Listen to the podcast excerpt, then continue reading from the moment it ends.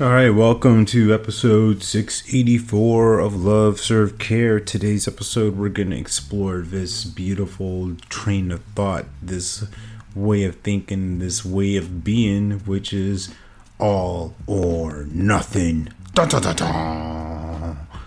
you feel the music behind me? Right? All or nothing, life or death. This is it or this is nothing. Wow. What can be created from this mentality? For some folks, it's a necessary requirement. It's a back against the wall, bridge is burnt, boats are burned, all this different stuff, and they've got to find a way to make it happen or else, right? It's like 50 Cent said, get rich or die trying. Like, I die trying. I don't know if I, I'm going to die trying to get rich, but if you say so, right? Why, why is this important? Why all or nothing? How can it work for you? How can it work against you? Well, like I said, in that sense, if there's no other option, then it gives you a chance to tap into those creative cells inside of you, right? And access these different things that may not have thought were accessible at some point of, hmm, who do I need to be? What's who can I contact to help me get this? What kind of creative vision will I have to craft in order to make it happen? And whatever it is, you know, and it doesn't even have to be a, a significant goal, but you know, it, that obviously doesn't hurt.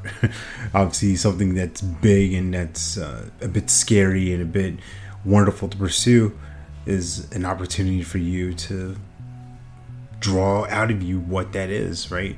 And if it's nothing, right, this is the other side now. If it's nothing, if it's not that big of a deal, or if it's not accomplished, not reached, then what does it mean about you? Is it is your identity now f- forever matched with this monumental failure? Right? We look you up in a yearbook or a dictionary, and it's like, wow, there's Alex Dumas, the guy who failed at blank, blank, blank. Hmm. He he was all he was a all or nothing guy, and he was he was nothing. He was just simply nothing, nothing at all.